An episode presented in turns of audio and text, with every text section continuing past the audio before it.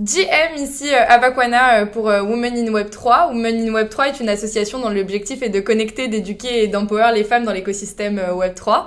Aujourd'hui, je reçois Karolina Gornar. Rebonjour Karolina. Bonjour Ava.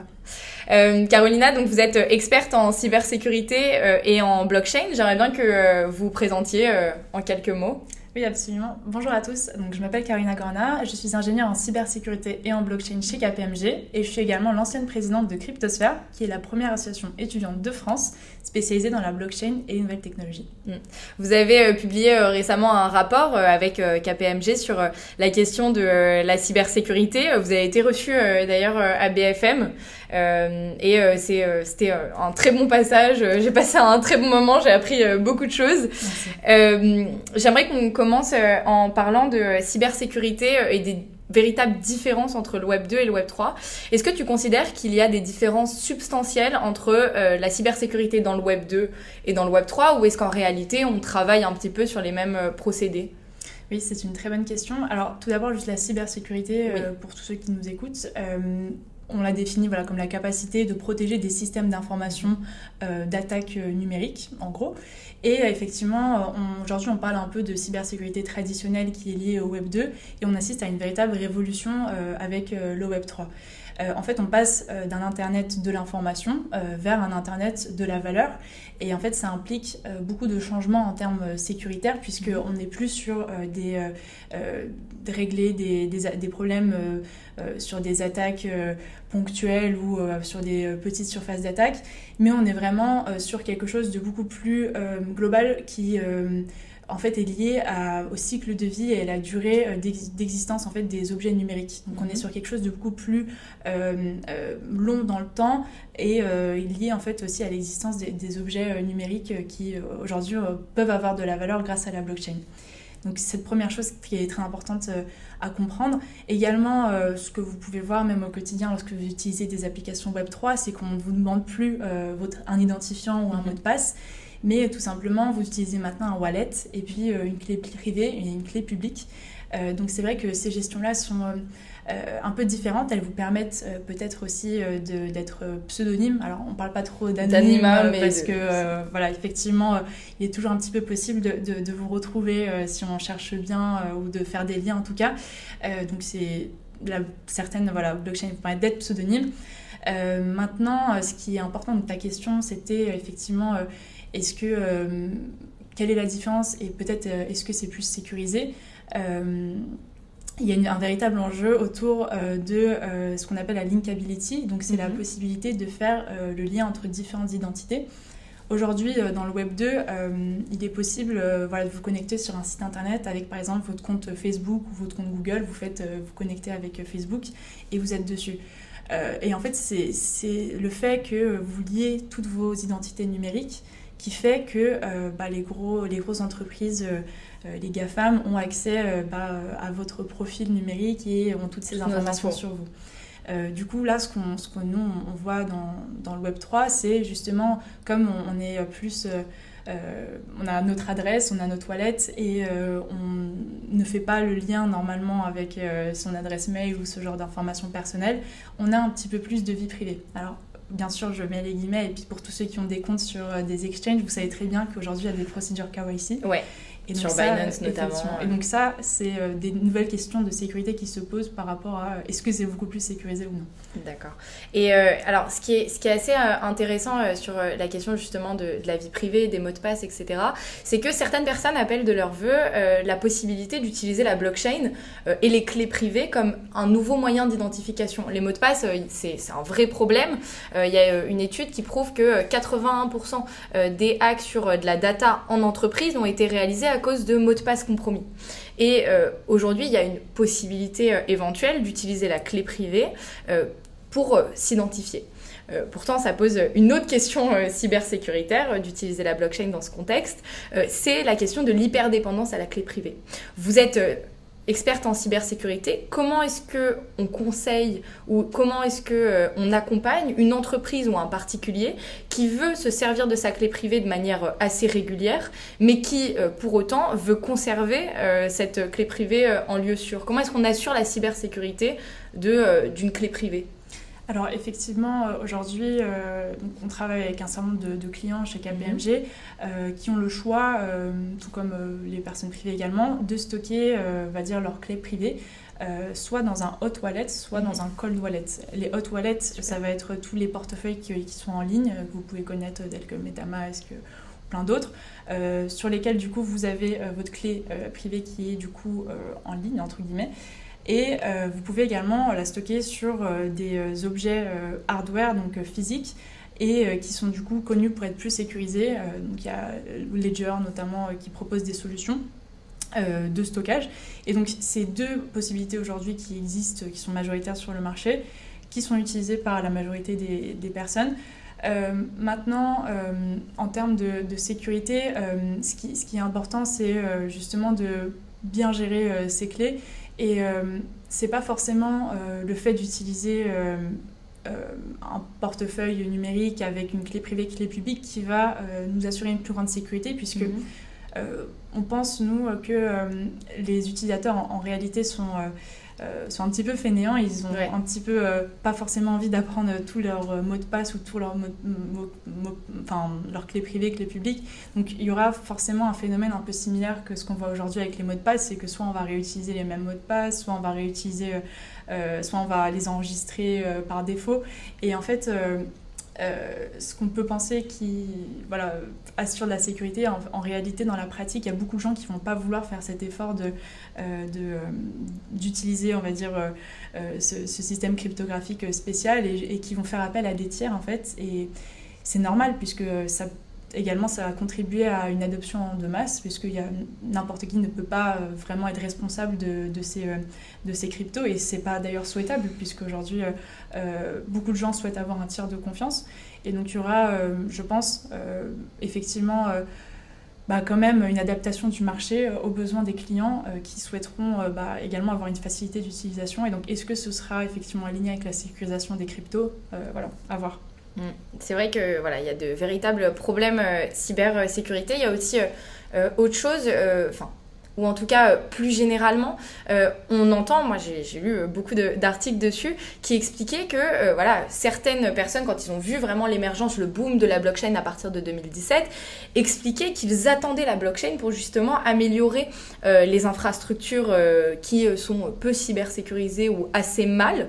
Effectivement, la blockchain, c'est quand même une technologie assez sûre. Est-ce que tu considères que utiliser la blockchain en termes cybersécurité, en termes cybersécuritaires, pardon, pour par exemple protéger des documents, euh, est-ce que tu considères que ce serait utiliser la blockchain à tout va et que euh, finalement euh, ce serait complètement superflu euh, et que ça générerait euh, plein d'autres problèmes comme les problèmes d'a- d'adaptabilité, ou est-ce qu'il y aurait un véritable intérêt cybersécuritaire, toi qui as travaillé entre les deux, les deux domaines ? Euh, c'est une grande question que tu poses et très intéressante. Euh, déjà, on, il faut vraiment euh, faire la part des choses, et une fausse idée qui revient souvent, c'est que comme on dit que la blockchain est sécurisée, alors, alors... Euh, toutes les transactions euh, sont sécurisées, euh, mais en fait c'est faux. Euh, c'est quelque chose vraiment euh, qui dépend déjà des implémentations des blockchains, mm-hmm. euh, de leurs caractéristiques euh, en termes d'infrastructure euh, réseau, mais également euh, de, euh, des possibilités qui, qu'on peut faire, si elles sont programma- programmables ou non. Donc déjà, il y a tout un travail à faire sur ça. Non, c'est pas parce que vous utilisez une blockchain euh, que tout va être sécurisé. Merci. Première chose, très Merci. important. Euh, ensuite, euh, par rapport à euh, l'utilisation par les entreprises. Euh, déjà, pour euh, aussi être très clair, euh, nous chez K P M G, on, on pense plutôt que ce sera euh, qu'il faut regarder du côté des blockchains publiques, parce qu'aujourd'hui, les blo- on parle également de blockchain privée depuis deux mille seize deux mille dix-sept, mais euh, on a vu que en fait, euh, c'est, c'est des solutions qui euh, déjà ne répondent pas forcément aux valeurs de la blockchain, qui est la décentralisation, qui est euh, qui sont, euh, on va dire, euh, voilà, beaucoup plus euh, dans l'open source, et puis euh, cette idée de communauté. Donc nous, déjà, on, on concentre un peu no, notre attention plus sur les blockchains publiques qui répondent à ces caractéristiques-là. Donc pour une entreprise, effectivement, on, on ne sera pas forcément amené à conseiller d'une blockchain privée, puisqu'il y a très peu de différence finalement entre un réseau euh, euh, voilà, intranet euh, sécurisé et ce que, du coup, ce qui est appelé aujourd'hui blockchain privée. Donc déjà sur ce point-là aussi, euh, il faut faire le tri. Et donc on en arrive du coup à ces blockchains euh, publiques aujourd'hui qui, sont, euh, qui existent, qui sont euh, développées par euh, pas mal de, de, de, de fondations, d'organisations. et comment est-ce qu'une entreprise peut, euh, peut les utiliser. Tu parlais de, de certifi certification de documents, de, euh, de euh, voilà, peut-être par des hôpitaux. Euh, Pour faire tout cela, déjà, euh, ce qu'il faut aussi comprendre, c'est que euh, on écrit, enfin, on va jamais placer des gros documents euh, comme des diplômes ou ce genre de choses directement sur la blockchain parce que c'est des, déjà c'est des documents qui sont trop lourds. Donc on va les stocker autre part. C'est aussi d'ailleurs en off-chain généralement, euh, sauf pour certains euh, petits documents. Ça, typiquement, il y a des N F T qui sont euh, stockés sur euh, sur la blockchain, mais vraiment c'est c'est assez rare. Et donc, ce qui, ce qui implique effectivement stocker des, des documents off-chain, bah, justement, ça implique des, nouveaux, des, nouvelles, des, nouveaux, euh, des nouvelles infrastructures qui se rajoutent à la blockchain. Donc, encore une fois, euh, c'est pas, tout n'est pas sécurisé. Et juste pour finir sur ce point, euh, on parle du coup de stockage euh, centralisé ou décentralisé. Et aujourd'hui, on sait qu'il euh, bah, y a beaucoup de, de, de questions qui se posent autour euh, Du, du stockage même décentralisé avec I P F S, Filecoin. On sait que euh, les N F T typiquement vont, euh, vont avoir ces, ces problématiques-là qui vont se poser dans deux ans parce que mm-hmm. euh, c'est la durée, on va dire, moyenne de stockage de ce type de fichiers. Et après, effectivement, on n'est pas assuré qu'ils vont toujours y être. Donc il y a un vrai travail euh, que nous d'ailleurs on mène en interne aussi en recherche chez K P M G sur euh, où, euh, où s'orientent les solutions de, de, de stockage décentralisé et non centralisé. Il y a des solutions telles que Airwave, Storj qui, qui proposent des, des choses assez intéressantes. Mais voilà, tout ça c'est vraiment à prendre en compte par les entreprises lorsqu'elles réfléchissent à euh, comment gérer la, la sécurité. Et, et puis il y a également des problèmes d'adaptabilité. Demain, si on veut vraiment équiper en termes... Enfin, si on veut équiper l'infrastructure actuelle non cybersécurisée ou en tout cas mal cybersécurisée par des process blockchain, il va falloir changer les, les ordis tout simplement parce qu'il faut la même puissance de calcul. Donc il y a des problèmes assez gros d'adaptabilité. Le jeu n'en vaut pas la chandelle.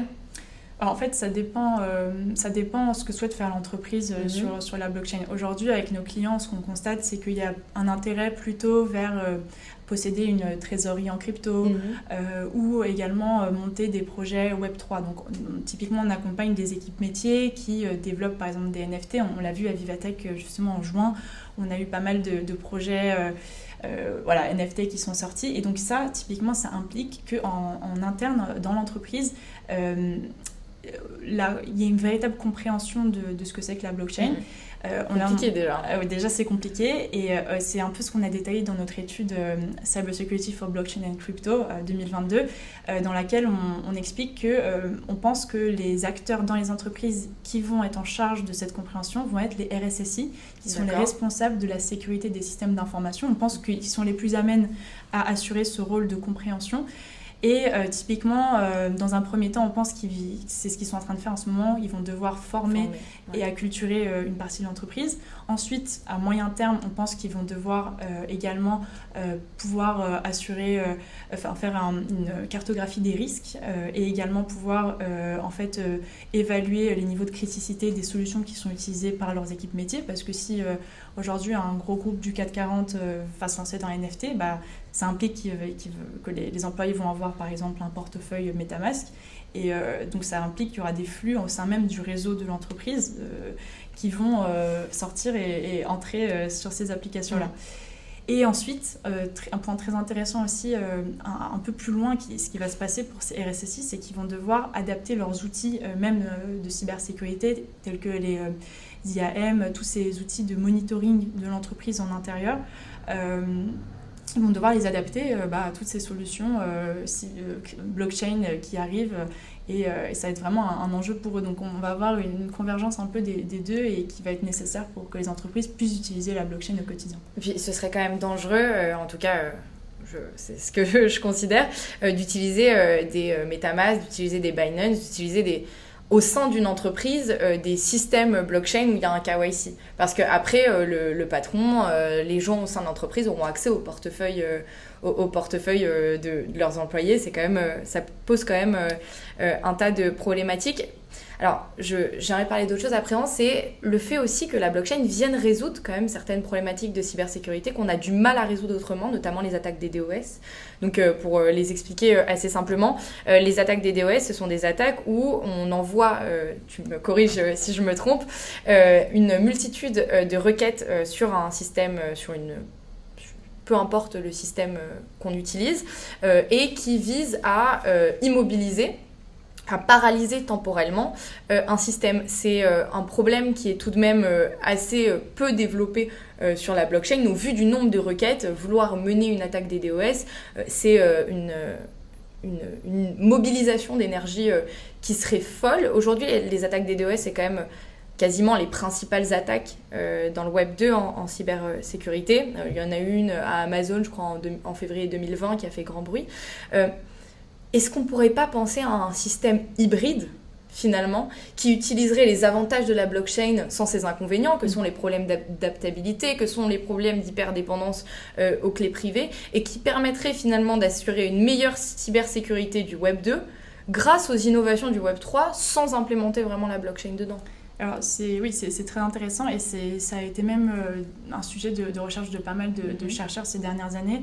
Euh, en fait, il euh, y a des solutions qui ont été mises en place, qui ont été proposées en tout cas dans des papiers de recherche qu'on appelle les C I D S, les Collaborative euh, Intrusion Detection System, okay. euh, qui en fait, euh, en cybersécurité classique, on utilise tout simplement des I D S, sans mm-hmm. le collaboratif avant. Donc c'est juste des, des appareils qu'on met dans notre réseau et qui servent en fait à détecter euh, des, des logs, donc des Des, des, des événements euh, anormaux euh, dans notre réseau euh, en entreprise ou, ou euh, sur euh, un intranet.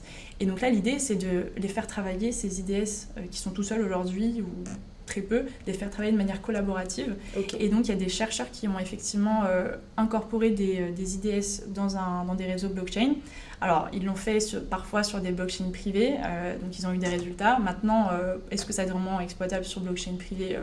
Personnellement, j'en suis pas sûre, mais il y a également eu des recherches très intéressantes euh, où ils ont mis euh, des C I D S dans des euh, réseaux de blockchain euh, publics, tels que okay. sur euh, Bitcoin, et en fait, ils ont pu, grâce à un système, euh, grâce à un programme euh, d'intelligence artificielle, euh, entraîner euh, ces C I D S pour euh, les faire reconnaître, euh, leur faire reconnaître des attaques historiques qui ont eu lieu dans le passé, okay. et leur faire prédire en fait lorsqu'il y a un comportement sur le réseau qui peut mener à une attaque. Et donc ça, c'est très intéressant d'un point de vue de monitoring euh, de, de, de réseau, euh, qu'on puisse euh, en venir à là. Maintenant, c'est encore assez expérimental euh, et c'est pas encore vraiment très utilisé, mais euh, effectivement, pourquoi pas euh, voilà, mener à bien ce type d'initiative. C'est assez marrant à quel point la cybersécurité est à la confluence de plein de domaines. Enfin, là, tu me parles d'I A, on parle de blockchain.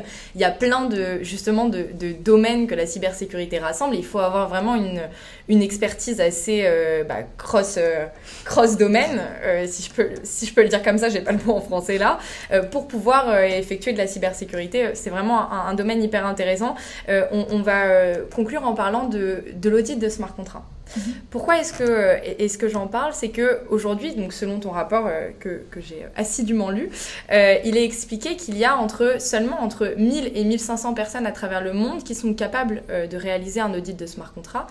Et corrige-moi si je me trompe, un audit de smart contract bien réalisé par une entreprise euh, fiable, euh, cela coûterait entre quarante et cinquante mille euros euh, environ euh, à minima. Là là, alors c'est vraiment des chiffres très bas. Hein. C'est des chiffres très bas, voilà. Ça monte beaucoup plus. J'ai voulu prendre euh, justement la fourchette basse. Ça a une tonne d'implications que ce soit si cher. Enfin, ça veut dire qu'aujourd'hui, la sécurité ou la cybersécurité sur la blockchain, elle reste l'acabit simplement des entreprises qui ont déjà très bien réussi. Et ça, je pense, ou en tout cas, tu, tu vas me le dire, énormément d'implications euh, sur euh, la fiabilité euh, de... de l'infrastructure blockchain aujourd'hui.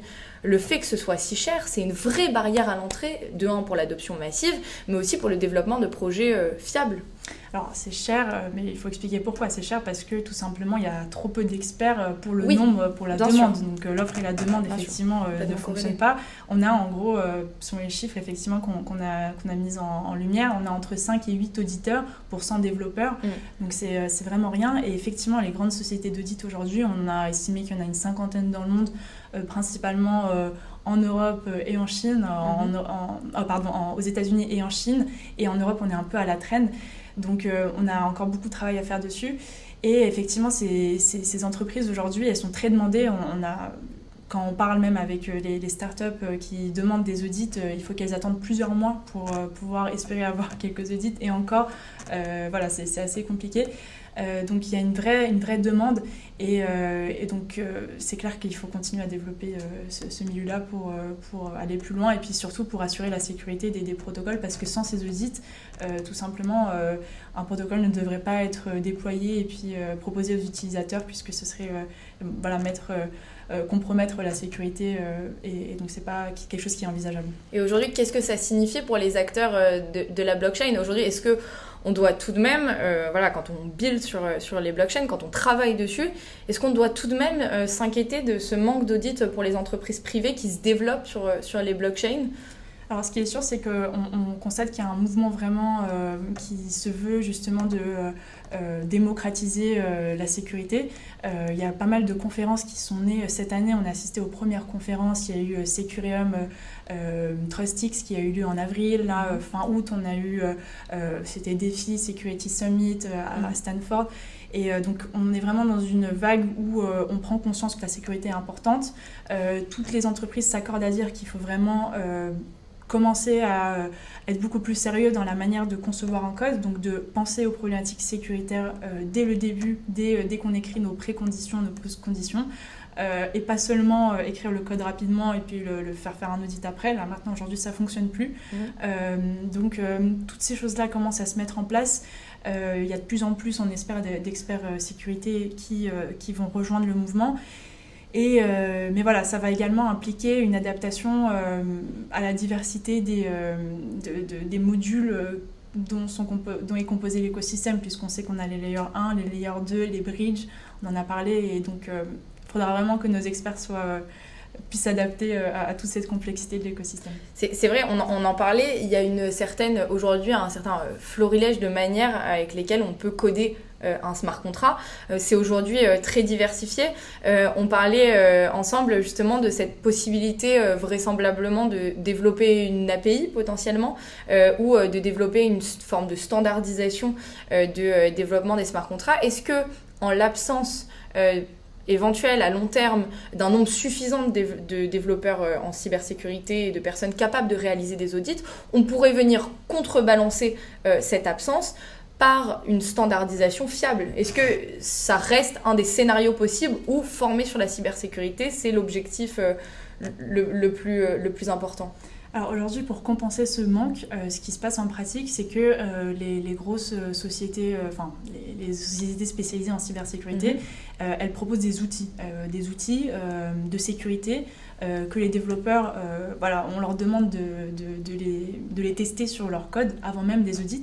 Donc en fait, on, on en est, euh, on arrive au point où une entreprise, euh, une société d'audit va demander justement à son client de réaliser un certain nombre de tests en amont, pour lui faire perdre euh, le moins de temps possible au moment de l'audit. Donc en fait, le, le, donc voilà, ils vont devoir utiliser Slither, Mythril, Echidna, enfin plein d'outils qui ont été développés et qui sont aujourd'hui disponibles d'ailleurs en open source. Hein, donc mm-hmm. euh, si vous souhaitez faire un, un tour justement pour voir à quoi ça ressemble, je mettrai tous les liens très intéressant. Commentaire. Mais en tout cas, euh, c'est euh, voilà, pour perdre le moins de temps possible. Euh, voilà, il faut vraiment mettre aussi la main à la pâte euh, du côté du développeur. Et un développeur aujourd'hui, Solidity, euh, qui n'a pas cette euh, sensibilisation à la sécurité, Euh, n'est pas un bon développeur Solidity ou euh, n'est pas un bon développeur blockchain. Donc c'est vraiment très important de, de souligner ce point-là et, euh, et à mon avis on ne peut pas faire sans. D'accord. Et, et donc euh, si on veut demain monter un petit projet sur la blockchain et qu'on veut tout de même que les smart contracts soient euh, fiables, est-ce que tu aurais des, un petit peu des conseils de fortune? Comment on fait quand euh, finalement on n'a pas le choix, qu'on ne peut pas se permettre de payer soixante-dix mille euros euh, un, un audit de, de smart contract ou un audit de projet? Comment, comment on fait concrètement? Bah, concrètement, il euh, y a des, y a des, des tokens. Par, par exemple, euh, c'est possible, vous savez qu'en cinq minutes, vous pouvez coder votre propre E R C vingt mm-hmm. sur, euh, sur, sur Ethereum. Il y a, des, y a des, déjà des smart contracts qui sont standardisés, que vous pouvez réutiliser. Mais euh, voilà, après, il faut vraiment que vous posiez la question de l'utilité de votre projet. Est-ce qu'il apporte, est-ce qu'il apporte vraiment quelque chose à l'utilisateur? Est-ce que ça vaut vraiment le coup de le lancer ou pas? Euh, pour les N F T également, on sait qu'il est possible aujourd'hui de lancer son propre N F T, même en faisant du no-code. Euh, les, les, les plateformes OpenSea, Rarible, euh, vous allez dessus, tout est fait en ligne euh, et vous cliquez sur déployer et vous lancez votre N F T. Donc, bon, on part du principe que voilà, c'est, c'est des, des standards qui sont euh, euh, sécurisés et qui reposent du coup sur la sécurité de la blockchain sous-jacente. Donc ça aussi, il faut faire attention lorsque vous, le choix de la blockchain est, est très important sur euh, Euh, pour votre projet, euh, pour votre projet euh, web trois euh, blockchain crypto. Euh, mais ce qui est sûr, c'est qu'il faut que vous fassiez vos propres recherches. Ça, c'est euh, sans doute euh, la chose, exactement, la chose la plus importante de toute façon euh, dans l'écosystème. Ok, bah écoutez, euh, merci beaucoup Karolina. C'était un plaisir de vous recevoir pour Women in Web trois. Au revoir. Au revoir.